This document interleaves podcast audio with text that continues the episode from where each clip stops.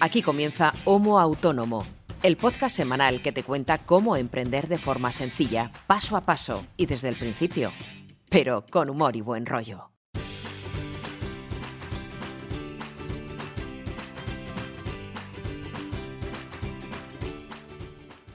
Hola amigos, hola amigas, bienvenidos y bienvenidas a un nuevo episodio, el número 68 de Homo Autónomo, un podcast que, como habéis visto si habéis visitado la web, va de emprendimiento y de trabajo por cuenta propia, como el propio nombre del podcast indica, evidentemente. ¿De qué se habla aquí? Si eres nuevo o si eres nueva, te preguntarás, ¿para qué quiero yo escuchar un podcast de autónomo? A ver, pues porque estás un poco loco y no tienes mucho sentido común como quienes hacemos este podcast, pero en teoría lo que perseguimos es que las personas que están empezando a emprender escuchen en la voz de dos personas que están como ellos emprendiendo, pues qué pasos han seguido en los primeros estadios, cómo han arrancado con sus respectivos proyectos, en el caso de Ángel y en el mío, que somos quienes hacemos este podcast, para que con un poquito de suerte todas las dificultades con las que nosotros nos encontramos en su día a ti te resulten un poquito menos complejas. Y al fin y al cabo, compartir experiencias propias y ajenas siempre es positivo porque te hacen un poco mejor y un poco más productivo, y es bastante más útil hacer las cosas sabiendo que sin saber. También hacemos esto para intentar divertirnos un poquito y comprobar que casi todos nosotros, con independencia de lo que hagamos en nuestros respectivos proyectos o a lo que nos dediquemos, tenemos las mismas preocupaciones, los mismos problemas. No siempre actuamos igual para solventarlos, pero bueno, intentamos que lo que nos ocurre a todos y a todas no nos hunda en la miseria, sino que salgamos adelante lo mejor posible.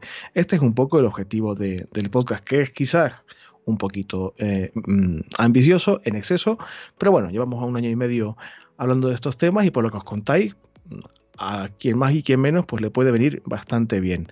También si eres experto autónomo o tienes mucha experiencia, puedes reírte un poquito con nosotros o de nosotros incluso, para comprobar lo insensatos que somos a veces y qué errores cometemos, porque como bien sabéis, si sois habituales del podcast, lo comentamos mucho aquí, normalmente cuando tenemos algún problema, la mejor forma de solventarlo es probando y equivocándose mucho, el ensayo y el error. ¿Quién hace esto? ¿Quién te está hablando? Pues yo soy un servidor vuestro, soy César Abrito, soy periodista de formación, aunque me dedico principalmente a ejercer de copywriter, de creador de contenido, vaya, y soy especialista en marketing digital, redes sociales y un par de cosas más que ahora mismo no vienen al caso. Aunque me encantaría hacer esto yo solo, quedaría muy mal y muy feo porque yo soy bueno pero con un límite, y por eso cuento con el co-creador y mi amigo y compañero Ángel Martín, que también fue el encargado de sacar esta idea adelante y que como cada semana me acompaña soportando mis cositas y que debería estar en el otro micrófono que conforma los pilares de este podcast. Ángel, ¿qué tal estás, majo? Hola, Brito.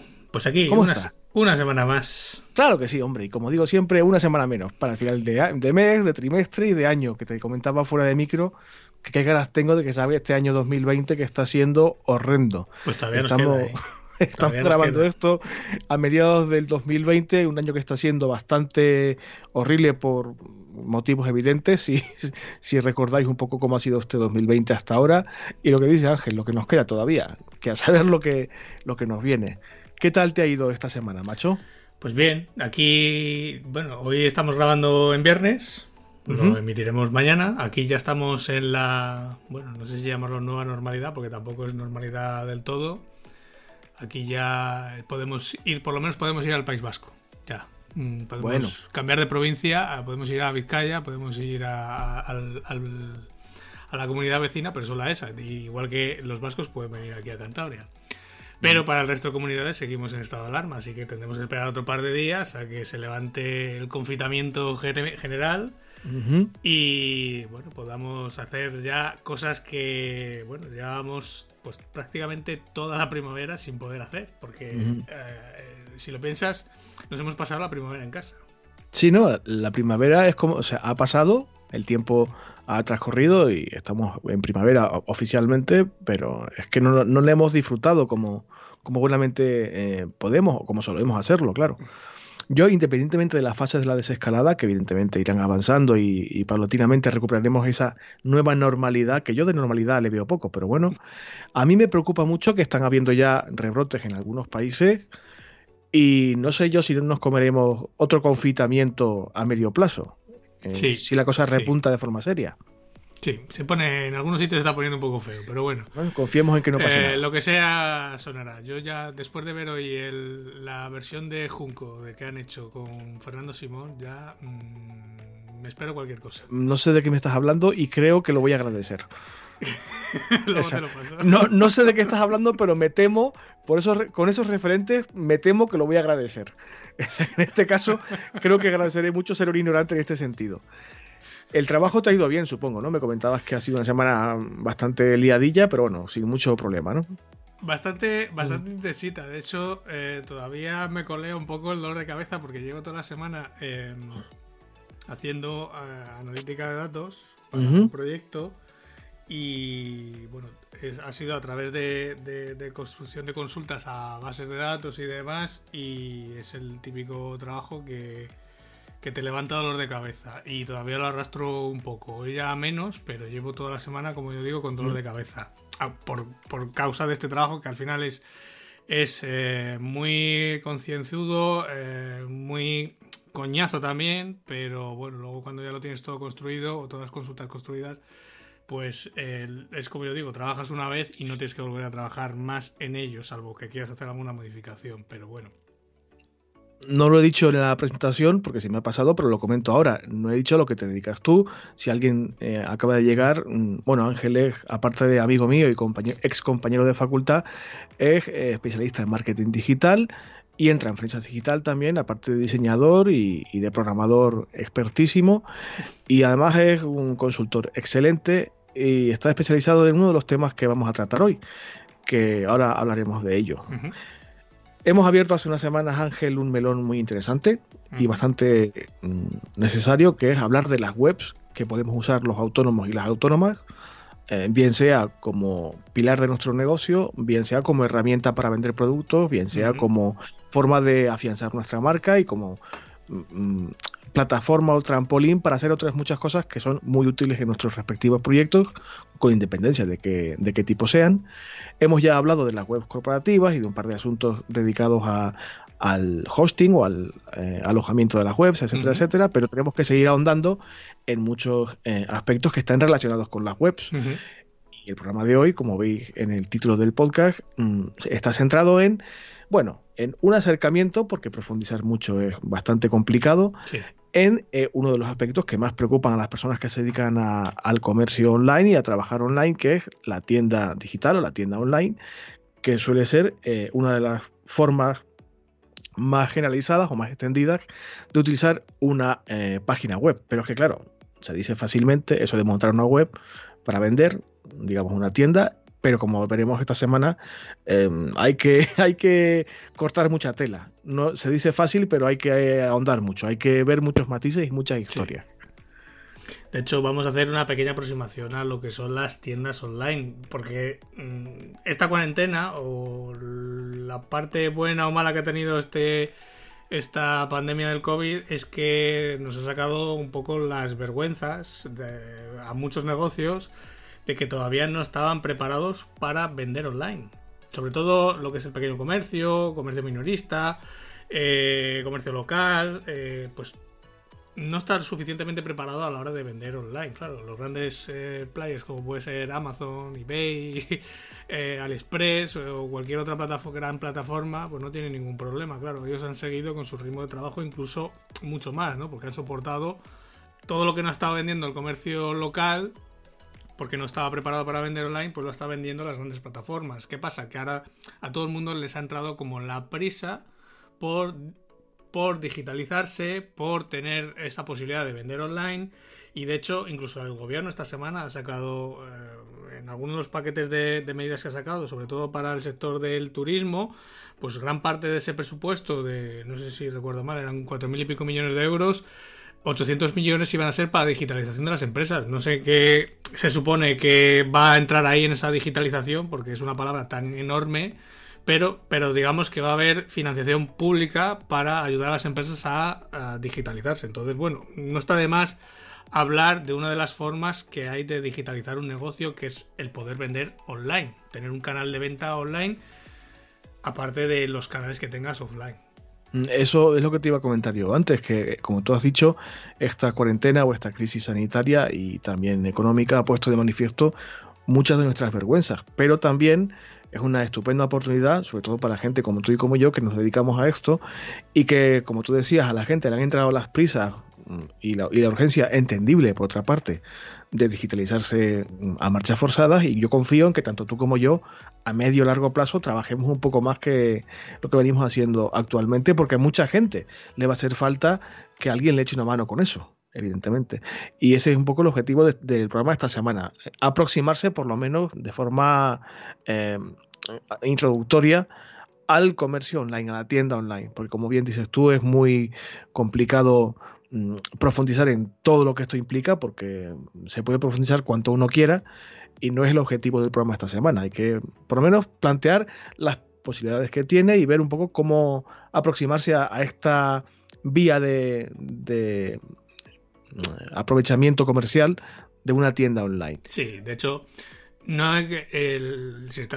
estás viendo la escaleta esta semana, no he querido ser demasiado técnico, o sea, no voy a entrar mucho en cuestiones técnicas, ni de hosting, ni de plataformas, ni de software. Bueno, sí que voy a dar alguna pincelada al final, pero quiero más que todos aquellos que nos escuchan a la hora de tener una tienda online, ¿no? O qué casuísticas se pueden dar cuando uno tiene una tienda online, ¿no? Y al final nos ha agrupado en tres grandes bloques, que sería uno, el tipo de producto que vamos a vender en esa tienda online, el tamaño del catálogo o de referencias que vamos a tener y el tráfico que vayamos a tener, poco o mucho, pero hay que tenerlo en cuenta, y otras funcionalidades que queramos tener vinculadas a esa tienda online o que le queramos dar al usuario en nuestra tienda online, porque en combinación de estas tres nos van a hacer decantarnos por un software, por otro, por una plataforma u otra, ¿vale? O por un hosting u otro, ¿no? Al final no es una variable única que diga por aquí y este es el camino, ¿no? Sino que al final, pues en función de un poco estas tres grandes variables, pues nos van a hacer decidirnos por una plataforma u otra, por un hosting u otro, por un servidor u otro, ¿no? En función de lo que necesitemos. Eso sí, voy a hacer un pequeño disclaimer. El tener una tienda online, uh-huh, y lo digo, no lo puedo poner con mayúsculas porque no se me ve, pero si tuviera un rótulo se puede gritar. Lo pondría con mayúsculas. El tener una tienda online no quiere decir que nos vayan a llover los pedidos del cielo. Qué importante es este matiz, ¿eh? Qué importante, y cuántas veces lo habremos repetido tú y yo. Porque todavía me lo sigo encontrando. Hay todavía hay clientes o perfiles que me contactan y pues se piensan o tienen la creencia que por el hecho de abrir una tienda online, no sé, que al día siguiente van a llevar los pedidos. Y en el 99% de los casos lo que suele pasar es que no pasa nada. O sea, no hay tráfico, no hay pedidos, punto. No hay, es que es así de simple. O sea, tener una tienda online exige dedicarle esfuerzo, tiempo y recursos, igual que a otros canales de venta que ya tengas en tu negocio. Claro, no hay magia por ninguna parte. Eso también me pasa a mí mucho es un poco la misma falacia de base, pero que la gente lo tiene instaurado en la cabeza como algo también fijo, y no es así. La gente cree que por tener una presencia digital en redes sociales va a aumentar su tráfico web o va a afianzarse de forma mágica su marca, que no es el caso. Al igual que las páginas web, una presencia en redes sociales per se no va a mejorar tu marca ni va a mejorar tu negocio de forma automática. Requiere, como ahora veremos con las webs, con las tiendas online, mucho trabajo y mucha... Hay que considerar, y lo has dicho muy bien al principio, en combinación de estos tres factores, el tipo de producto, la dimensión de tu catálogo y la cantidad de extras, entre comillas, que le quieras aplicar, puedes combinarlos de una forma o de otra para que se adapte mejor a lo que tú necesitas o a lo que tú quieres, porque todos los productos no son iguales, todos los proyectos tienen necesidades diferentes y no todo vale igual para todos los casos. Entonces, Empezamos, si quieres, por el primero de los tres puntos que yo he destacado, que al menos a mí me parecen importantes y que yo normalmente es lo que trato con un cliente cuando nos enfrentamos a algún proyecto, que es el tipo de producto que vamos a vender, ¿vale? Porque esto ya condiciona bastante lo que vayamos a hacer luego después. Y separo tres tipos de productos. Por una parte, el producto físico, o sea, el producto tangible, digamos, independientemente de lo que sea, el producto digital, es decir, intangible, más allá de una descarga o de algo que el usuario accede, o es una descarga, o bueno, o algo así, ¿no? Que no le va a llegar un paquete a casa, y los servicios, que también los podemos llegar a vender online, ¿vale? Entonces, dentro de este producto físico que es tangible, que tiene un paquete, que tiene una caja, que tiene un volumen, un peso, etcétera, tenemos, sí, que se puede tocar, podríamos tener dos tipos de comercio electrónico ya de entrada. El primero, si lo vendemos nosotros directamente, como le puede pasar, por ejemplo, al comercio local, al pequeño comercio, o bueno, cualquiera que tenga en su pequeño almacén o en su casa, pues un stock de artículos, o que fabrica camisetas y las quiere vender, ¿no? Lo va a vender él directamente, tiene ese stock. O si, por otra parte, no vamos a tener nosotros ese material, no lo vamos a vender directamente, sino que vamos a hacer un dropshipping, que se llama, ¿vale? Entonces, para no liarnos, vamos primero con lo que sería vender nosotros directamente. Cosas a tener en cuenta: vamos a tener que llevar un control de ese stock que tenemos. A ver, cuando uno hace camisetas y tiene 10 camisetas para vender, es fácilmente controlable. Cuando uno tiene, por ejemplo, una fábrica, pues no sé, de material eléctrico, por ponerte un ejemplo, que tiene a lo mejor miles de referencias, cuando uno quiere dar el paso de vender online, este punto es pues uno de los importantes, el tener ese stock controlado, esa gestión del propio inventario que hay en el almacén, porque nos pueden empezar a surgir problemas, ¿no? El que se desfase el stock que tenemos en la web con el que tenemos en el almacén, o incluso puede darse el caso que tengamos distintas tiendas online o distintos almacenes para una misma tienda online, y cuadrar esos stocks a veces puede llegar a ser un problema, ¿vale? Yo voy a ir dando como pinceladas de problemáticas casuísticas que se suelen dar y que son más comunes de lo que parecen, y que cada uno con su proyecto, con su producto, pues pueda ver, se le pueda ir encendiendo la bombilla. Ah, pues mira, yo debo de tener en cuenta esto o esto otro, porque cada proyecto o cada producto es diferente, ¿no? Y también hay que, tú lo decías hasta ahora, no es lo mismo vender camisetas que se pueden almacenar en casa de forma más o menos cómoda y razonable si tienes pocas referencias en el catálogo, que con esta hipotética tienda de material electrónico o eléctrico que tú comentabas, si tienes cables, alargadores, enchufes, tienes a lo mejor 60, 70 referencias y tienes de cada una de ellas pues 1000 unidades, el espacio hay que tenerlo en cuenta, no, igual no te cabe en casa todo tu stock y tienes que valorar tener un almacén o varios, como decías tú hace un momento. A ver, esto normalmente es empezar la casa al revés, o sea, uno no monta una tienda online para vender, por ejemplo, material eléctrico y estoca miles de unidades. No es lo habitual, lo normal es que sea una empresa que ya tiene ese material eléctrico, que lo está vendiendo por otros canales, que se decide a vender online, o sea, aprovecha, abre un canal de venta nuevo para llegar a más clientes y aprovechar ese stock o ese almacén que ya tiene. Al revés sería bastante raro hacerlo. Bueno, bastante arriesgado a mi juicio. Más que raro, arriesgado. O sea. Sí. Si uno quiere, por ejemplo, vender material eléctrico sin tener material eléctrico, porque yo qué sé, eres un fan del material eléctrico y no sé, bueno, seguimos con este ejemplo, lo que tendríamos que hacer sería hacer dropshipping, que es ese término, ese palabra que se está poniendo ahora tan de moda y sale en las últimas semanas, sale mucho en medios, porque se ha puesto bastante de moda el intermediario entre el usuario y un mayorista, que no es más que eso. El dropshipping no es más que tú montas una tienda online y lo que haces es poner en tu tienda el stock o las referencias de un mayorista con el que tú llegas a un acuerdo y que te deja vender esas referencias, lógicamente. Y el usuario lo que hace es comprar ese producto en tu tienda, pero es el mayorista el que lo sirve por ti.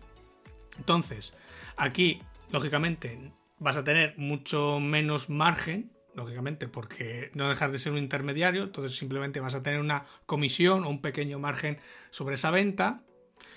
sí que vas a tener bastante poco control del proceso y es una de las partes más peligrosas de este dropshipping, ¿vale? Porque al final el usuario hace el pedido en tu web, tú puedes hacerlo de forma automática, bien de forma manual, pasárselo al mayorista y el mayorista o el proveedor en este caso es el que coge ese producto, lo empaqueta, normalmente pues va con marca blanca, no lleva ningún tipo de distintivo de ese mayorista, simplemente es una caja que pone tus señas, las señas del cliente y se envía, ¿no? A través de su mensajería o la mensajería que corresponda. Pero ¿qué pasa? Que tú tienes poco control de todo el proceso de venta o de valor que percibe el cliente, porque ¿qué pasa si el producto está dañado? ¿Qué pasa si el embalaje, pues yo qué sé, el transportista se dedica a darle patadas por el pasillo del portal hasta que llegue? O sea, no tienes mucho control. Y el mayor problema que suelen tener estas tiendas de dropshipping son las devoluciones. Porque todos los usuarios tienen derecho a devolver un producto en los 14 días posteriores a su venta.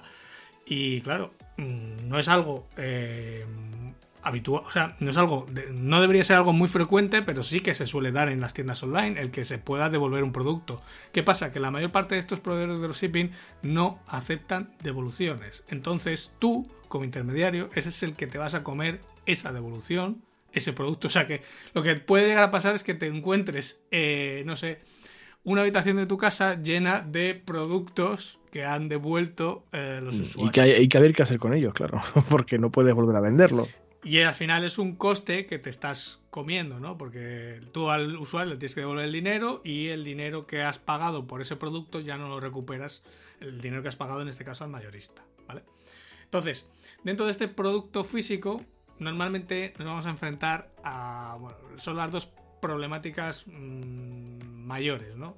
Una es el envío, ¿vale? Que suele ser el que mayores quebraderos de cabeza da a la hora de configurar una tienda online, porque hay mucho proveedor de logística, mucha tarifa de precios, es una locura muchas veces, y sobre todo con algunos ciertos tipos de productos, ¿vale? Sobre todo productos que sean pesados, productos que sean voluminosos, pues yo que sé, productos que incluso que vayan paletizados, que incluso necesites un transporte no especial, pero sí que a lo mejor necesitas un camión solamente para llevar ese tipo de productos. Y te pongo un ejemplo como puede ser los muebles. Vender un sofá online, pues técnicamente es igual de posible que vender una caja de tornillos, pero transportarlo o los costes de ese transporte no son los mismos que el de una caja de tornillos. Claro, porque no te vale una furgonetilla al uso, tienes que usar otro tipo de logística. Es que claro, en muchas ocasiones necesitas una furgoneta de la empresa logística solamente para que te venga a buscar el producto y lo lleve a casa del cliente. Y claro, los portes de ese tipo de productos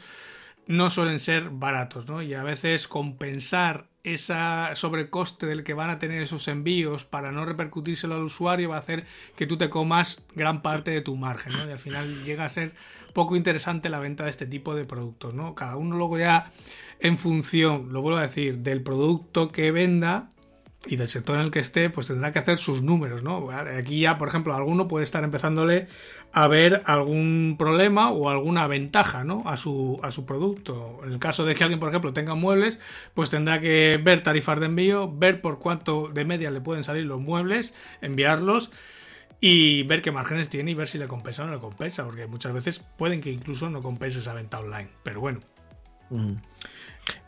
Pero no es el único problema, no, también. O sea, claro. Otro de los más frecuentes, o los que puede preocupar más, es el tema de los impuestos. Sí,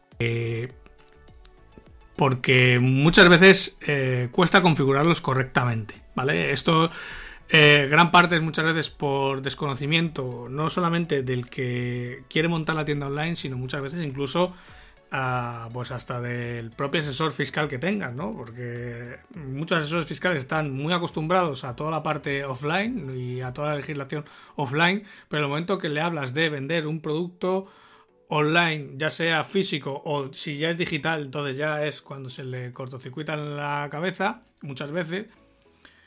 Y claro, aquí es donde las dudas sobre qué impuestos se pueden aplicar, cuáles no, qué pasa, pues por ejemplo, mismamente en nuestro país, que tenemos varias regiones que tienen fiscalidad especial. ¿Qué pasa con la venta intracomunitaria? Pues, o incluso si me apuras, si vas a vender, si se da el caso de que vendes internacionalmente, pues mínimamente los costes de aduanas, de aduanas, etcétera, ese tipo de impuestos muchas veces son otro quebradero de cabeza a la hora de desarrollar esa tienda online.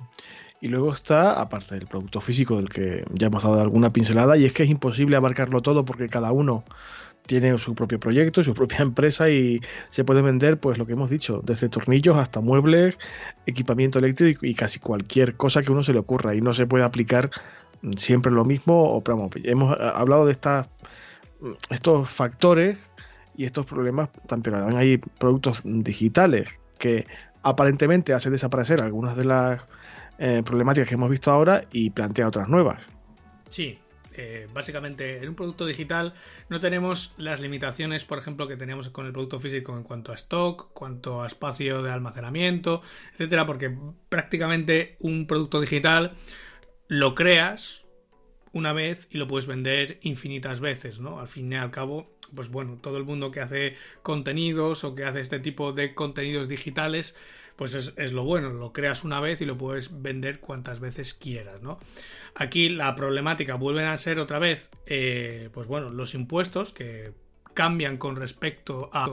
pues cambia en algunos países y hay que tenerlo en cuenta, sobre todo si vendemos fuera de nuestro país.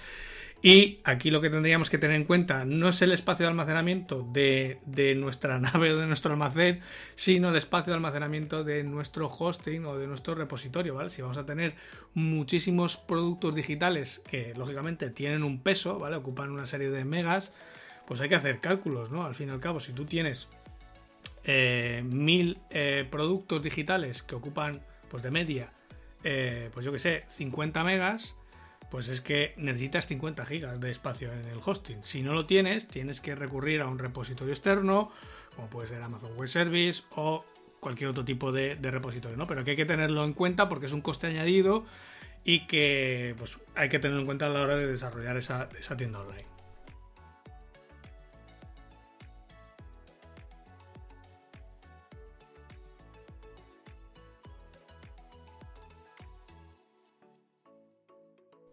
Esta quizás sea la opción menos común, porque cuando uno piensa en una tienda online, pues siempre, se te viene a la cabeza el Amazon de turno, ¿no? Al final una tienda online, pues es un catálogo de productos con sus precios y haces el carrito, el checkout, pagas y te llega el producto a casa, ¿no? Pero también podemos vender servicios y aquí entra un gran abanico de negocios que también pueden vender online. Aquí la clave es cómo productizar o paquetizar ese servicio que tú das a tus clientes, ¿no? Y cómo convertirlo en algo que el usuario pueda comprar de forma online, ¿vale? Hay que tangibilizarlo de alguna forma, ¿no? Que sea algo tangible, que el usuario pues le llegue de alguna forma, ¿no? Y pues te pongo un ejemplo como puede ser, pues por ejemplo, un fisioterapeuta, ¿no? Que hace un pack de sesiones. Claro, eso es un servicio, es algo intangible. O sea, tienes que ir a la consulta y sí, el fisioterapeuta o la fisioterapeuta pues te dará la sesión correspondiente. Pero ¿cómo puedes vender esto online? Pues bien haciendo bonos, bien haciendo algún vale, bien haciendo algún cupón o incluso, no sé, se me ocurren las tarjetas de cliente que tienen un crédito para consumir en servicios dentro de esa empresa, ¿no? Al final las tarjetas de regalo no es más que una paquetización de un producto intangible. Te doy un crédito de X euros y esto lo conviertes en lo que tú quieras. Pues es otra forma de productizar o paquetizar un servicio. Os recordamos a todos, sobre todo si sois recién llegados y no habéis escuchado muchos episodios de este podcast, que hemos dedicado específicamente a este tema, al de productizar servicios, un episodio del podcast completo, el número 47 concretamente. Si os repasáis el archivo de episodios que ya hemos publicado, allí lo encontráis y hablamos con un poquito más de detalle de este aspecto en particular, el de productizar servicios, que es una forma estupenda de sacarle partido a tu producto o a tu proyecto, sobre todo si no trabajas con intangibles, y si lo haces estás buscando la forma de, como dice Ángel ahora, dotarle de cierta corporeidad a tu servicio para que el usuario o el cliente perciba que está pagando por algo a lo que se puede, entre comillas, agarrar. También tiene sus problemillas esto, ¿no? Sí, quizá... A ver, es más fácil de vender un servicio porque pues normalmente cualquier negocio, aunque tenga muchos servicios, va a tener muchísimos menos que cualquier catálogo de productos de una tienda online convencional. Entonces, en cuanto a manejo de la tienda online o funcionamiento, va a ser mucho más sencillo, pero quizá sí que la única pega que alguna vez sí que me he encontrado o que algún cliente se ha encontrado, que alguien me ha consultado, es cómo hacer para vender esos servicios de forma recurrente, ¿no? Y vuelvo a lo mismo, puede ser el mismo fisioterapeuta que hablábamos antes o, por ejemplo, un nutricionista, un dietista, ¿no? Que al final te hace un pack de sesiones o que al final el tratamiento dura pues bastantes meses, ¿no? Y cómo cobrar eso de forma recurrente, ¿no? Entonces, al final, el problema viene, que no es tanto problema, sino el escollo viene en cómo solucionar esas suscripciones, esos pagos recurrentes, esas renovaciones automáticas, para que no tener que perseguir al cliente, al usuario, para cobrarle, sino que se cobre de forma automática, ¿no? Y eso, al final, pues bueno, hay que tener hay que tener en cuenta algunas pasarelas de pago que lo permiten y otras que no lo permiten, ¿no? Salvo eso... quizás sería el principal problema que yo me he llegado a encontrar con algún cliente, con algún contacto, cuando ha querido vender este tipo de servicios, ¿no? De todos los servicios luego sí que habrá, por ejemplo, luego cuando veamos las funcionalidades añadidas, sí que se pueden meter más funcionalidades añadidas a esto de vender servicios, como por ejemplo se me ocurre algo tan básico como es la cita previa. O sea, al final el cliente compra un bono o una sesión de algo, pero ¿para cuándo? Porque comprarlo sin fecha al cliente también le desmotiva, ¿no? Vale, sí, yo compro esto, pero ¿cuándo lo canjeo?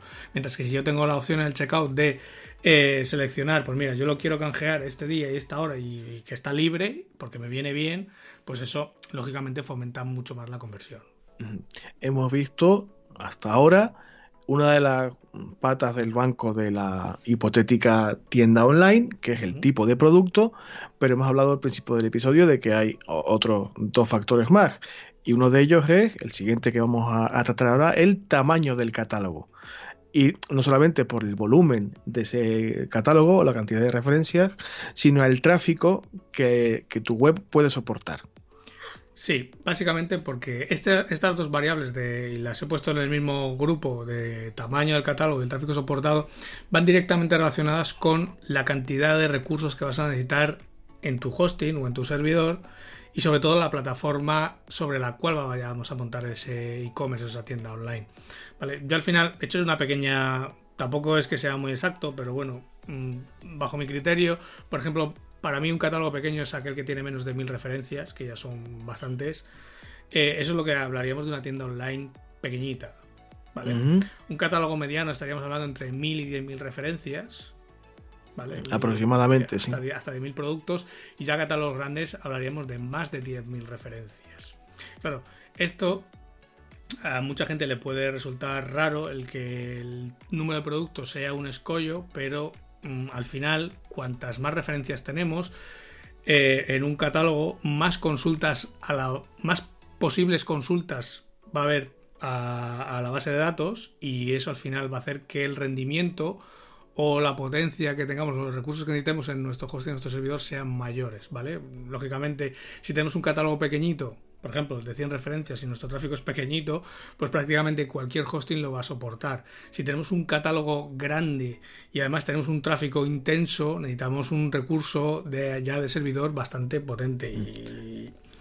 Y hablo con conocimiento de causa porque las últimas semanas he estado con algún proyecto de estos y sé el servidor que hay por detrás y no es pequeñito tampoco. Entonces... Claro. Te iba a decir, si tú lo sabes mejor que nadie, porque creo que tu último proyecto, no sé si eran 40.000 o 60.000 referencias en el catálogo. Eran más de 40.000 referencias, y para que os hagáis una idea, el servidor que hay por debajo, a ver si no lo recuerdo mal, era un servidor con 8 procesadores y 32 GB de RAM. No está mal, ¿eh? La memoria RAM no está nada mal. Pero... Para que veáis que al final, pues eso, y era un proyecto que venía de una tienda más pequeña que se ha escalado por dropshipping lógicamente a un catálogo mucho mayor, y ha habido que escalarlo también lógicamente de servidor para que sea capaz de soportar esa cantidad de referencias, esa cantidad de consultas a la base de datos y sobre todo que sea capaz de soportar pues que haya un tráfico intenso. ¿Y qué problemas podemos encontrar con ese tipo de input? O sea, ¿qué escollo más habitual podemos encontrar a la hora de hablar de el catálogo y el tráfico? No es tanto el problema, sino más las decisiones que vamos a tener, ¿no? Ya hemos dedicado un episodio a hablar del hosting, de los servidores, etcétera, alojamiento web, y luego vamos a hablar, pues, algunas plataformas de e-commerce o las más importantes que hay ahora mismo para montar una tienda online. Entonces, en función del tamaño de nuestro catálogo, del número de referencias que vayamos a tener y del tráfico que vayamos a prever que tengamos, pues medio, bajo o alto, pues vamos a tener que escoger, y luego lo vamos a ver cuando veamos cada una de las plataformas, pues qué plataforma vamos a poder coger en función de, por ejemplo, de un catálogo, de un tamaño de catálogo o de otro, o qué servidor o qué hosting nos va a hacer falta para mover este catálogo pequeño o grande, y en función de si tenemos un tráfico pequeño o tráfico grande, ¿no?, de usuarios. Bueno, y aparte del tipo de producto y el tamaño del catálogo y el tráfico que soportará el servidor, hay que tener en cuenta, como tú bien decías al principio, qué funcionalidades o qué extras, entre comillas, queremos o podemos añadir a esa plataforma de venta online. Porque son añadidos que pueden hacerte a ti la vida más fácil y también la vida más fácil a tu usuario o a tu potencial comprador. Está claro, y cada vez en las tiendas cada vez hay más servicios. De hecho, pues bueno, al final compararse con Amazon es una utopía, pero Amazon es el que siempre va por delante, ¿no? Va incorporando servicios, va incorporando funcionalidades. De hecho, bueno, incorpora servicios tan dispares como, pues yo que sé, el Prime Video, ¿no?, que al final no tiene nada que ver con la tienda online, pero al final es algo que a ti te hace ser ese usuario Prime, lo que estaría dentro de ese sistema de fidelización que vamos a hablar luego, ¿no? Pero en una tienda online, pues bueno, lo básico es que el usuario pueda ver un catálogo de productos, entrar en un producto, añadirlo al carrito, meter sus datos pues bueno, de facturación y de envío, pasar su tarjeta o la fórmula de pago que sea y comprarlo, ¿no?, y que le llegue el producto a casa. ¿Qué pasa? Que aquí entran luego muchas más funcionalidades que podemos añadir en una tienda online. Claro, esto también va ligado un poco a lo anterior, a la plataforma que usemos, sobre la que montemos la tienda online, y a los recursos de nuestro hosting y nuestro servidor, porque cada vez que vamos añadiéndole más funcionalidades, pues lógicamente vamos a necesitar más recursos, ¿no?, porque al final pues vamos a necesitar más potencia en ese hosting o en ese servidor. Pero bueno, algunas funcionalidades que hay que tener en cuenta o tener previstas o tener miradas o ojeadas o estudiadas, pues lo primero serían las pasarelas de pago, porque hay muchas, muy distintas, y en función del proyecto y de algo tan básico como tu banco, pues vas a tener que optar por una u otra, ¿vale? Y también muchas veces del margen o de la comisión que ellos se llevan, porque, lo vuelvo a repetir, Stripe es 1,4% de comisión frente a un 2,9% de PayPal. Entonces, es una decisión, pues sí, muchas veces se toma el tener una pasarela de pago por el usuario, porque le sea más cómodo pagar, pero muchas veces también se quita una pasarela de pago porque no sale rentable, ¿no?, porque escuece muchas veces ese 2,9% de PayPal en este caso. Afortunadamente, atrás quedaron los tiempos en los que la única forma, o prácticamente la única forma de pago que había en el comercio digital era la pasarela de RedSys, que a pesar de todo, pues sigue ahí en pie, pero bueno, hoy en día hay bastantes más. Nosotros hemos hablado aquí alguna ocasión de Stripe, por lo que tú comentabas ahora, porque es bastante ventajosa en cuanto a la comisión que se queda, pero hay varias y hay que evaluar. Sí. De hecho, RedSys se sigue usando, y se sigue usando muchísimo, porque al final casi todos los grandes bancos, sobre todo en nuestro país, usan el sistema de RedSys. Y las cajas, la antigua red de cajas, siguen usando la red de CECA, que son las dos grandes redes, en este caso, de tarjetas que hay en nuestro país, o de pasarelas de pago. Y entonces se siguen usando. Yo me las encuentro todas las semanas, o bien una de RedSys, o bien una de CECA, en función de un cliente o de otro, de un contacto o de otro. Porque normalmente la gente opera con su banco, pero hay muchas veces que la única pega que tienen, por ejemplo, estas dos pasarelas o estas dos redes de tarjetas, es que normalmente tienes que sacar al usuario de tu web para llevarlo a la web del banco de turno. Esto es. Haga allí la operación y luego vuelva a tu web. Y entonces ahí el proceso de checkout se alarga en 2 o 3 pasos más. Cuando hay soluciones o otras pasarelas de pago que aunque tengan un pequeño porcentaje más de comisión, todo el proceso se hace en tu checkout y el usuario tiene menos posibilidades de que se vaya o que se caiga por el camino, ¿vale? Uh-huh. Entonces hay que tenerlo en cuenta. Otra de las cosas que hay que tener en cuenta serían los métodos de envío. Ya hemos hablado antes de que enviar un producto a veces puede ser difícil, ¿no? En función de su volumen, de su peso, pero es que empresas de mensajería y de logística en nuestro país hay un montón. Hay muchas ya, muchísimas, con integración en este caso para las grandes plataformas que vamos a ver luego. Y claro, decidirse por una o por otra muchas veces pues va en función de la tarifa de precios que nos dan, de los costes que nos dan. También esos costes van a variar en función del número de envíos que nosotros hagamos. Lógicamente, al principio en una tienda online vamos a tener peores costes de envío, lógicamente porque vamos a vender menos, y a medida que uno va vendiendo más o que hacen más envíos, pues puedes renegociar esos precios, ¿no? Al fin y al cabo. Uh-huh. Puedes apretar más, en este caso, la mensajería.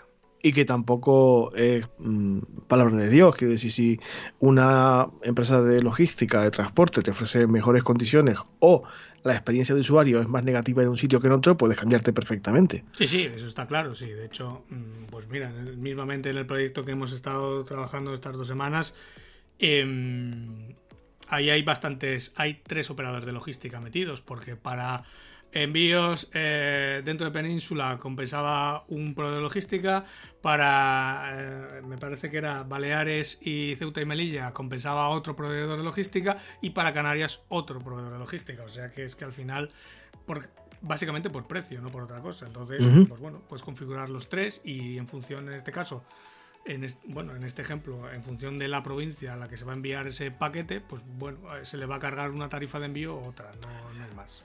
Más cositas que hay que tener vistas o estudiadas o que hay que tener en cuenta, por lo menos. Una de las grandes bazas de cualquier tienda online es personalizar el proceso de compra. Y cuando hablo de personalizar el proceso de compra, pues bueno, uno puede entrar en una tienda online y ser un proceso muy espartano, podríamos decir, muy limpio, muy minimalista, pero hay otras tiendas online que tienen muchas funcionalidades, muchos detalles a la hora de hacer ese proceso de compra, ¿no? Pues desde avisos, mensajes, personalización luego en el carrito, de meterte un código de cupón, en el proceso de checkout, ¿no? Hay distintas opciones de ir personalizando cada uno de esos pasos, ¿no? Metiendo más información, metiendo más funcionalidades, avisos, más campos, menos campos, etcétera.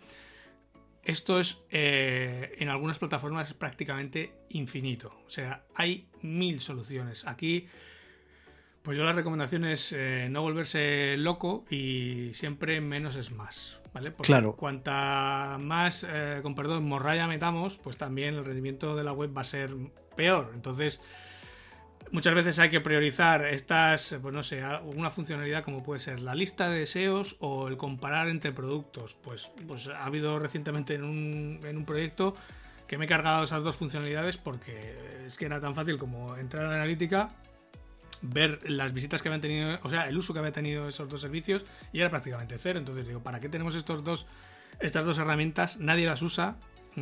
Pues mientras nadie las usa o hasta que no lo promocionéis bien, de momento lo vamos a quitar, porque buena gana. Y porque se puede resentir el rendimiento global de la página, claro. Otro punto importante es el tema de la facturación.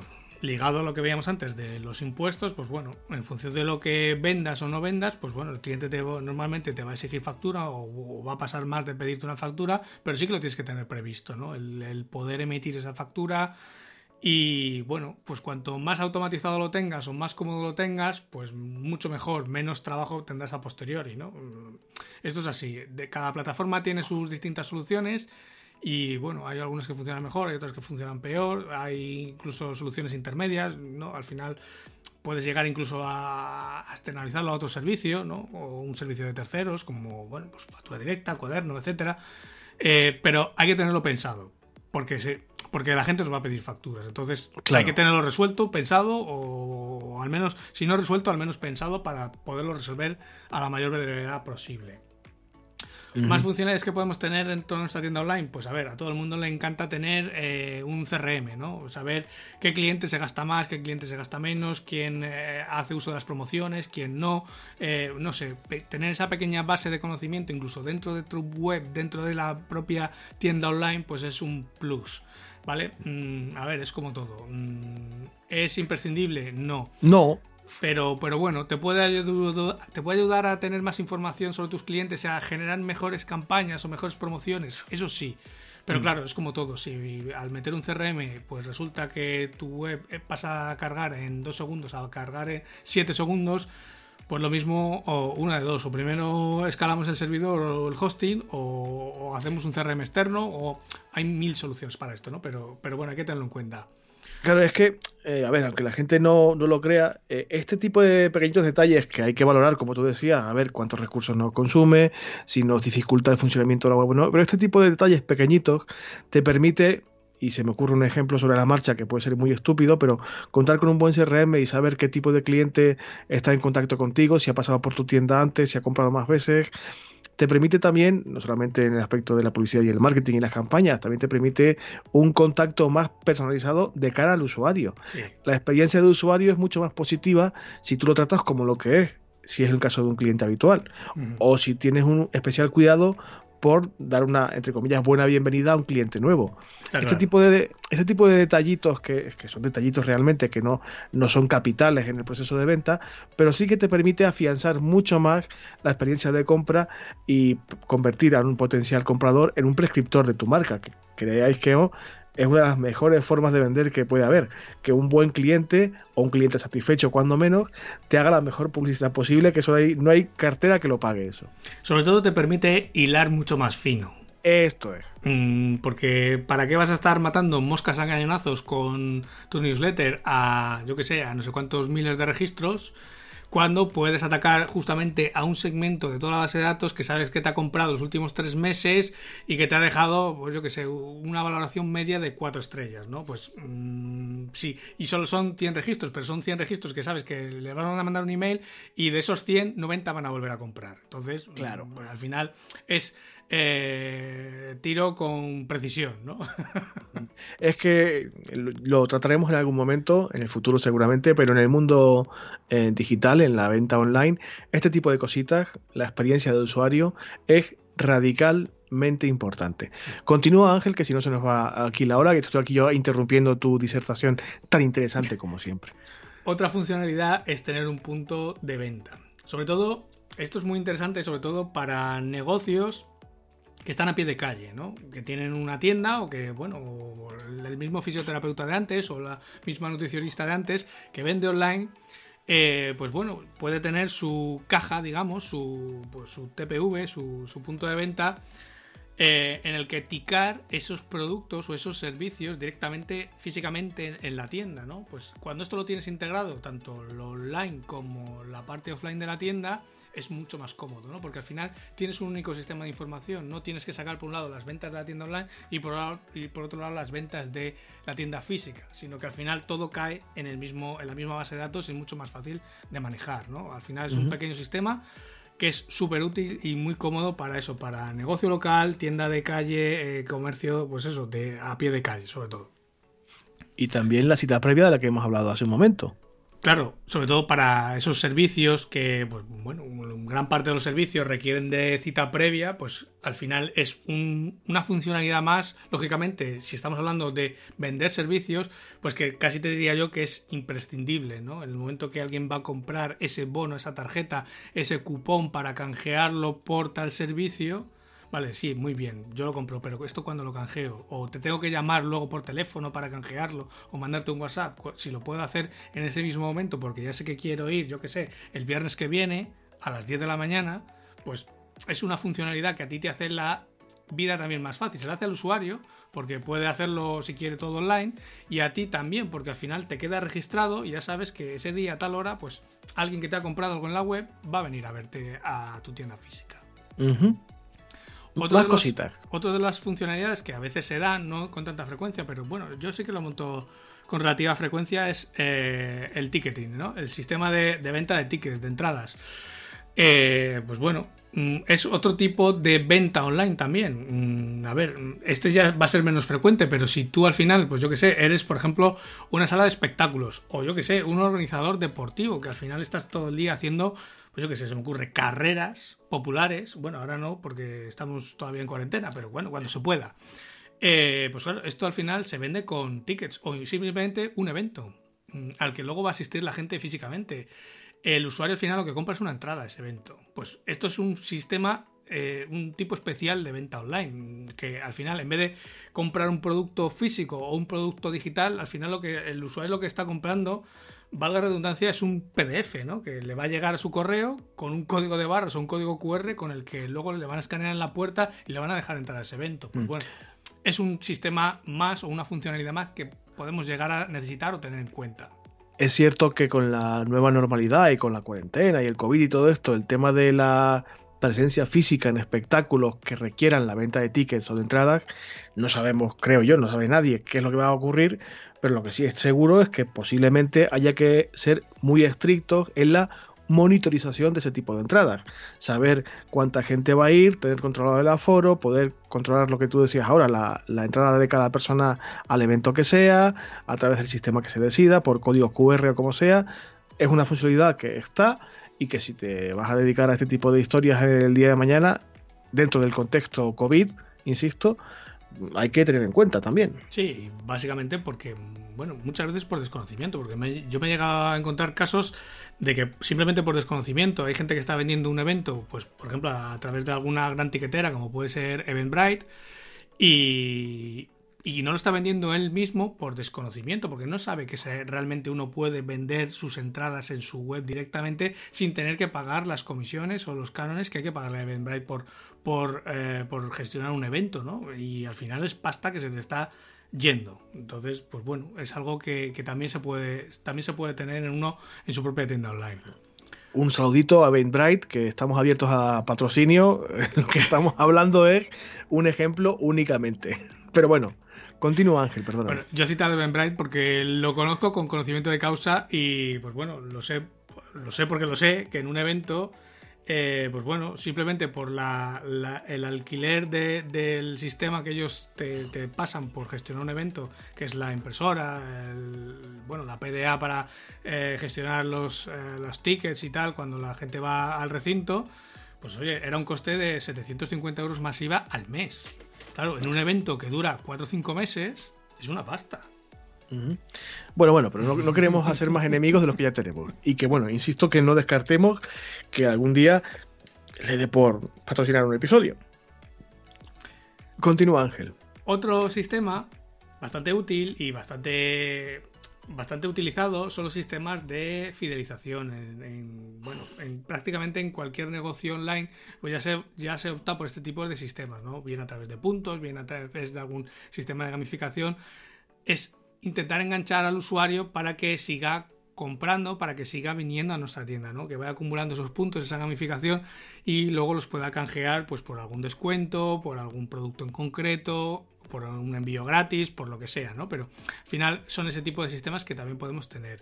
También hay que tener en cuenta las integraciones con terceros. Y cuando hablo de integraciones con terceros, pues bueno, pues desde las propias pasarelas de pago en realidad es una integración con un tercero, o yo que sé, una integración con una mensajería es una integración con un tercero, pero también lo puedes querer integrar, pues por ejemplo con tu sistema de facturación, el que tengas, con tu sistema, con tu CRM si ya tienes uno externo, yo que sé, con Zapier, porque quieres luego vincularlo a, yo que sé, a una hoja de Google Sheet. Pues este tipo de integraciones son funcionalidades que abren el abanico sobre todo a muchas opciones, a muchas funciones dentro de tu tienda online, ¿no? Te va a permitir sobre todo automatizar muchas tareas, quitarte mucho trabajo, y es algo que hay que tener en cuenta, ¿vale? Porque te da comodidad, velocidad, rapidez e, insisto de nuevo, una experiencia de usuario que posiblemente sea mucho más positiva, pero sobre todo lo que tú comentabas, hacerte a ti mismo o a ti misma la vida bastante más fácil,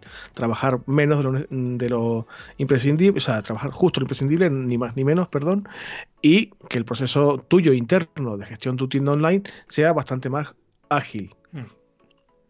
Pero claro, esto implica, como hemos dicho antes, que hay que tener en cuenta, porque hay opciones de este tipo, extras entre comillas, hay 50.000 millones y se pueden adaptar como uno quiera y en función de cada proyecto.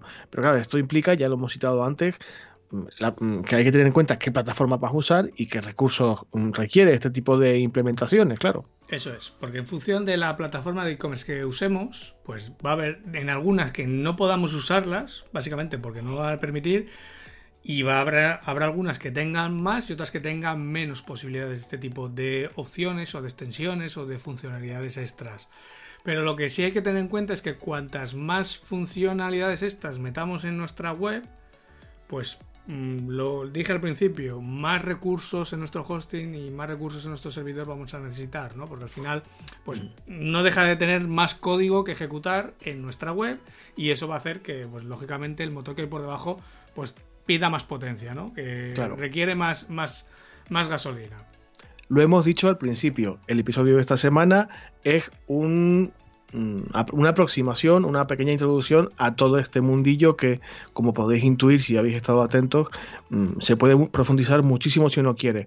Como es solamente una introducción, no vamos a incidir demasiado o con demasiado detalle en las plataformas en las que uno puede decantarse, pero sí vamos a citar hoy, yo creo que las cuatro principales, las cuatro más conocidas y con las que es más probable que te encuentres si te vas a plantear construir o formar una tienda online, que son básicamente WooCommerce, PrestaShop, Magento y Shopify. Háblanos, Ángel, de cada una de ellas. Hay algunas que son más comunes que otras, sí, algunas están más de moda que otras, veremos por qué, sí, porque todo tiene su motivo y su razón de ser, sí, y citaremos solamente algunas características clave de algunas de ellas. En algún momento quizás dediquemos un programa más extenso y más detallado de cada una de estas, pero de momento vamos a hablar de forma introductoria también de esas cuatro plataformas principales o más comunes, que son, vamos a empezar por WooCommerce, por ejemplo, que se me ocurre que es una de las más extendidas y de las más habituales también. De hecho, es la plataforma de e-commerce más extendida ahora mismo. O sea, es la que más cuota de mercado tiene. También es básicamente porque tanto el propio WooCommerce como el motor sobre el que funciona, que es WordPress, son gratuitos. Entonces, de ahí que sea el más extendido, ¿vale? Entonces, esa parte, digamos, que puedes tener tu tienda funcionando, o sea, una tienda online completamente funcional de forma gratuita, pero sí que luego vamos a tener que irla complementando con esas funcionalidades extras o esas extensiones para personalizarla como queramos, y aquí sí que vamos a tener pues tanto gratuitas como de pago. En ambos casos vamos a tener, te diría que miles de extensiones o de plugins para personalizar nuestra tienda online, pero lógicamente en función de lo que necesitemos, pues en algunos casos vamos a encontrar alternativa gratuita y en algunos otros muchos también vamos a tener que pagar por ellas, porque lógicamente pues no hay alternativa gratuita o no tan buena. Esto es como todo. No está Ángel exagerando. Si Ángel dice miles, es que realmente es que hay miles. Hay miles de posibilidades y adaptables a casi cualquier cosa. Sí. De hecho, hay pocas veces que yo ya me he encontrado algo, o sea, que he dicho, joder, de esto no hay ningún plugin, no hay ninguna extensión. Y sí que ha habido algún caso que sí que se me ha dado y casi lo hemos tenido que desarrollar de cero, pero sí que algunas veces sí que se da el caso de que encuentres algo para lo que no hay todavía nada hecho. Pero bueno, lo dicho, hay miles de opciones para personalizar tu tienda online, tanto gratuitas y de pago. WooCommerce sí que está recomendado, ojo, recomendado no quiere decir que sea exclusivamente solo para catálogos pequeños o medianos, porque lo dicho, yo estas 2 semanas estoy trabajando en un proyecto con 40.000 referencias y está montado sobre un WooCommerce, pero lógicamente yo sé el motor que hay por debajo, o sea, es el servidor que hay por debajo que lo mueve, o sea, esto en un hosting normalillo no funcionaría, ¿vale? Entonces, ¿puede funcionar con catálogos grandes? Sí, bien optimizado y bien con un servidor pues mediano potente, funciona perfectamente. Lo bueno que tiene es que WooCommerce tiene una curva de aprendizaje bastante baja, o sea, es relativamente sencillo de usar, es, pues bueno, casi todo el mundo que está acostumbrado a entorno WordPress, pues prácticamente le pilla el tranquillo en unos pocos días y con 4 videotutoriales que te veas. Y aquí, bueno, pues vas a necesitar recursos de hosting, pues bueno, desde lo más básico, te va a funcionar prácticamente en cualquier hosting, a medida que le vayas metiendo más funcionalidades o más catálogo, pues vas a ver que la web cada vez te va yendo más lenta. Si la web te va yendo más lenta, es que necesitas un hosting más grande o necesitas un servidor más potente, no tiene más, o sea, es que no hay más. Y lo que sí tiene, la única pega que tiene, es que requiere un mantenimiento bastante frecuente, porque tanto WordPress como WooCommerce, como todas sus extensiones, pues bueno, una de las cosas malas que tiene es que todas las semanas hay actualizaciones prácticamente de todo. Entonces, cuantas más extensiones o más funcionalidades tengas, pues más posibilidades tienes de que haya actualizaciones prácticamente toda la semana. Entonces sí que el mantenimiento o la actualización sí que es bastante frecuente o bastante constante. Hay que estar un poquito encima, vaya. Sí, básicamente porque sin esas actualizaciones la instalación se vuelve insegura, ¿no? O empieza a tener agujeros de seguridad y es algo que no es deseable. Entonces sí que requiere ese mantenimiento. Bueno, como no lo vas a hacer tú, voy a hacerlo yo, porque tú no te vas a atrever, yo sí. Ángel es experto en concreto en esta plataforma, en WooCommerce, y tiene unos espléndidos recursos en su página web, y de hecho ofrece formación específica de WooCommerce. Os recomiendo que os deis un paseíto por su página web y que le contratéis si queréis profundizar en serio en la máxima amortización o el máximo aprovechamiento de una plataforma como WooCommerce. Como no lo vas a hacer tú, ya lo hago yo, porque yo te conozco y no eres capaz de ponerte a ti mismo el capote, ya te lo pongo yo, no pasa nada. Ya te lo cobraré de alguna forma. Vale. A ver, háblanos también de PrestaShop, que es otra de las más conocidas. Vale, también. PrestaShop es otro motor de e-commerce bastante conocido aquí en España porque es de origen francés y entonces, pues bueno, su cuota de mercado, pues ha tenido aquí en España bastante desarrollo. Volvemos a lo mismo, su núcleo, su core, también es gratuito y sí que tiene cientos de extensiones para personalizarlo, pero eso sí, casi todo es de pago aquí y hay muchas menos que en WooCommerce, ¿vale? Aquí sí que, si antes te decía que para WooCommerce prácticamente te vas a encontrar lo que a ti se te haya ocurrido, ya se le ha ocurrido otro antes y ya está en el repositorio. Aquí sí que hay muchas de las funcionalidades que hemos visto no están desarrolladas para el propio PrestaShop, o si lo hay, va a ser de pago y no va a ser tan barato como las extensiones o los plugins de WooCommerce, ¿no? Aquí ya estamos hablando de cientos de euros en algunas extensiones y no es no son funcionalidades baratas, ¿no? Sí que está recomendado para catálogos medianos y aquí su curva de aprendizaje es un poco más difícil que la del propio WooCommerce. A ver, no es tan compleja como la de Magento, pero sí que ya tiene un poco más de miga. Y sí que los recursos, tanto el hosting como el servidor, pues sí que son un poco más elevados. Tampoco he de decir que sean excesivamente potentes, pero bueno, no te funciona en un hosting de lo barato, básico, digamos, sí. Necesitas algo un poco más intermedio. Y sí que no requiere tanto mantenimiento como WooCommerce, porque no hay actualizaciones tan seguidas, pero de vez en cuando sí que hay alguna actualización y entonces sí que requiere de mantenimiento. Yo recuerdo que el máster que hice de marketing digital, el módulo que dedicamos a la venta online, estaba basado en PrestaShop y comparando con el tiempo, esto lo hice ya hace unos años, comparando con el tiempo PrestaShop y WooCommerce, la curva de aprendizaje es que no tienen nada que ver.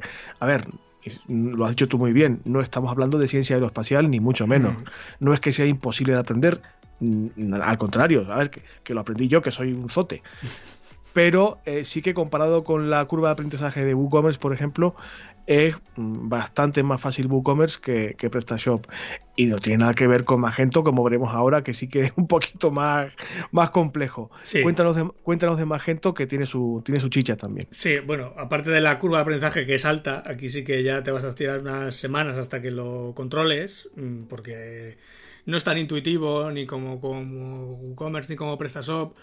Pues bueno, aquí el núcleo sigue siendo gratuito, es decir, lo puedes instalar en tu hosting de forma gratuita, pero sí que aquí carece de muchas menos extensiones para personalizarlo y aquí sí también es casi todo de pago, prácticamente no hay nada gratis. Esto sí que está recomendado ya para catálogos grandes, para grandes e-commerce y sobre todo pues vas a necesitar ya un hosting potente o incluso un servidor para el proyecto independiente, ¿no? Y lo bueno que tiene es que al ser tan estable o ser menos, no sé, no tener tanta cuota de mercado, no estar tan usado, tiene un mantenimiento menor. Es una de las partes buenas que tiene, ¿no? Que se actualiza con menos frecuencia y por lo tanto, pues el mantenimiento es menor. Pero bueno, por contra, tiene esa curva de aprendizaje alta que a mucha gente le frena por eso, porque es bastante tosco o arduo a la hora de, bueno, la interfaz es bastante. Claro. Y a ver, entiendo que es bastante más sólida que las que hemos visto hasta ahora, pero como tú has dicho, pues hay que pagar por casi todo y suele ser muy habitual en grandes empresas o en grandes e-commerce que ya pues les respalda unos recursos más importantes y tienen la capacidad de afrontar este tipo de reto, tanto en aprendizaje como implementar un sistema que es muy sólido pero poco frecuente y por el que hay que aflojar la mosca sí o sí. En una instalación de Magento suele haber gente, un equipo detrás, no una única persona trabajando o en la gestión de esa tienda, sino que suele ser ya un pequeño equipo o incluso un gran equipo en muchas ocasiones. Y por último vamos a hablar de la que, digamos, está ya destinada para entre comillas, rico, porque es de pago, y es Shopify. No sé si para ricos, pero sí para los cómodos, ¿no? Porque al final Shopify es un software as a service, ¿no? Y al final, pues bueno, te lo da todo hecho. A cambio de ello, claro, tienes que pagar una cuota mensual y un porcentaje sobre cada venta. Pero bueno, lo bueno es que aquí va a ser indiferente el número de referencias que tengas en el catálogo, porque lo admite prácticamente, bueno, admite cualquier, o sea, es ilimitado, puedes tener todas las referencias que quieras, en función de eso, pues lógicamente te irán migrando en sus servidores de máquina a uno más potente, en función de los recursos que vayan necesitando, y ya está, no tiene más. La pega, pues eso, que es de pago, que aquí no tienes opciones de personalización, o sea, lo que contratas es lo que hay, y no le puedes añadir nada más. Y lo bueno que tiene es que no tiene mantenimiento, porque ellos se van a ocupar de toda esa parte que hay por debajo de tu tienda, ¿no? Del servidor, de los recursos, etcétera. De ahí no te tienes que preocupar de nada más que coger, subir tus productos y empezar a vender. Ya está, no hay que hacer más. Si te lo puedes permitir y no te quieres complicar, sin duda Shopify es tu opción.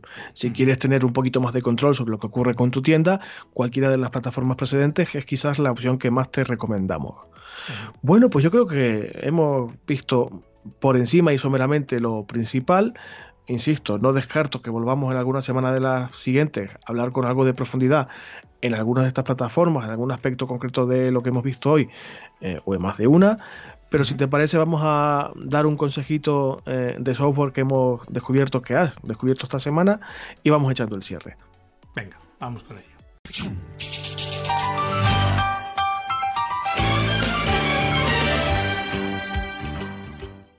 Bueno, cuéntame, que veo aquí en la escaleta que has puesto una herramienta muy interesante. Es un navegador. Uh-huh. Es blisk.io. Bueno, lo veis en las notas del programa. Yo es un navegador que ya uso desde hace bastante tiempo, pero bueno, como llevamos varios episodios, ya varias semanas hablando, pues bueno, de web, de tecnología web. Y bueno, pues si alguno empieza a dar sus primeros pasos, o ya está dando sus pasos en el desarrollo web o en el desarrollo de su web o de su tienda online, etcétera, al final Blisk es un navegador no para uso diario, lógicamente, sino para uso cuando estás haciendo este tipo de tareas de desarrollo, ¿no? Que al final lo que te permite Blisk es ver tu web en distintos tamaños de pantalla, tal y como se vería en ese tamaño de pantalla. Entonces es muy cómodo, sobre todo cuando estás pues maquetando cualquier página o cualquier elemento dentro de tu web, pues saber si se ve correctamente o no se ve correctamente, o si se sale de la pantalla, o si se monta encima de otro elemento, etcétera. Con este navegador que está disponible tanto para Windows como para Mac, para Linux no, lo siento, Brito, pero para ti no hay. No pasa nada. Aquí puedes, pues eso, simplemente metiendo la URL y seleccionando el tipo de dispositivo que quieras, pues te pinta en este caso la media query, que es el término correcto, tal y como se vería tu web en ese mismo instante, ¿no? Para ver si tienes que ajustar algo de CSS o el elemento o bueno, lo que sea, ¿no? Pues es una herramienta muy útil. Yo la uso, pues bueno, cuando estoy haciendo desarrollo la tengo en uno de los monitores y voy haciendo las comprobaciones, porque al final es la forma rápida de ir ajustando todas estas media queries, todos estos tamaños de pantalla del responsive, al fin y al cabo, que no deja de ser, pues eso, que un elemento a tal dimensión se ve de una forma, a tal dimensión se ve de otra, a tal dimensión se ve de otra y a tal dimensión se ve de otra. No tiene más misterio que ese, nada más que replicar el mismo código, a veces hasta 25 veces, pero por lo demás ajustando a lo mejor un pequeño valor en píxel, pero... Ya bueno, pero para que sea no solamente estéticamente bonito, sino que sobre todo que sea usable. que el usuario no vea una diferencia significativa si está usando un móvil, una tableta, un equipo de sobremesa, etcétera, sí, etcétera, etcétera. Sí. Como siempre que hacemos cuando recomendamos alguna cosa de este estilo en el programa, en el podcast, dejaremos el enlace en las notas del programa para que le echéis un vistacillo. Si lo vais a usar, pues para que lo uséis, y si no, pues para que tengáis un poquito de curiosidad y veáis de qué va la movida si queréis, y si no, no pasa nada, que no cobramos ni mucho menos.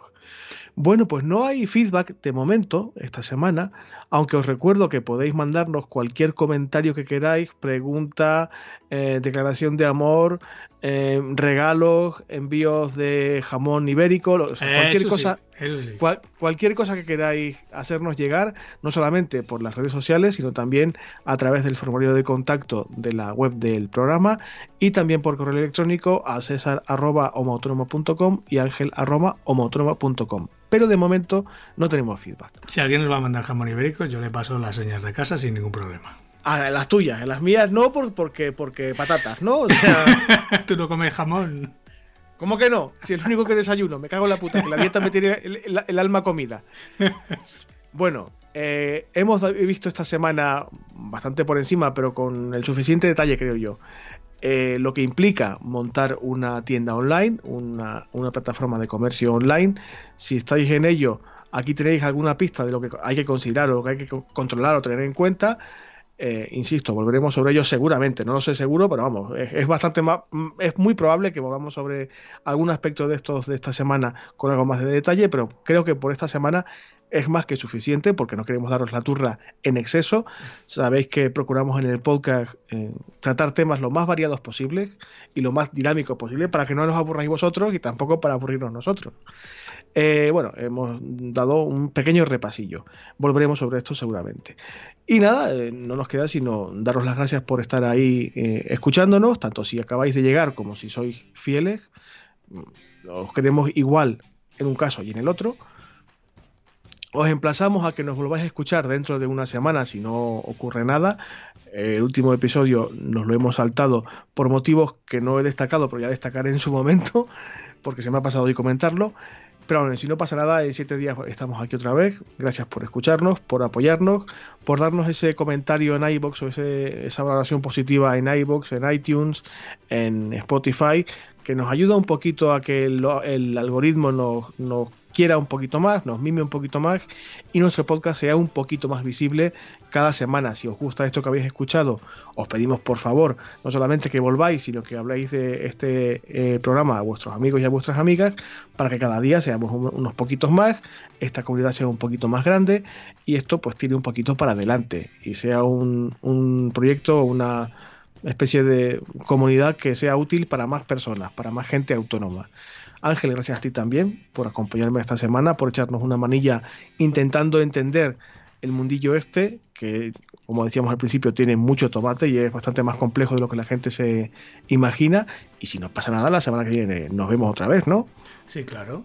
De hecho, mira, se me ha pasado hasta el dolor de cabeza de hablar en el episodio, así que yo encantado. Sí, es que, a ver, que soy yo, que tengo ese efecto en las personas. A mí deberían recetarme en las farmacias, porque tengo más virtudes de lo que parece. Nada, nos escuchamos, mejor dicho, en 7 días. Gracias por estar ahí. Os amenazamos con que volvemos en una semana. Portaos bien, ¿eh? Hasta luego. Adiós.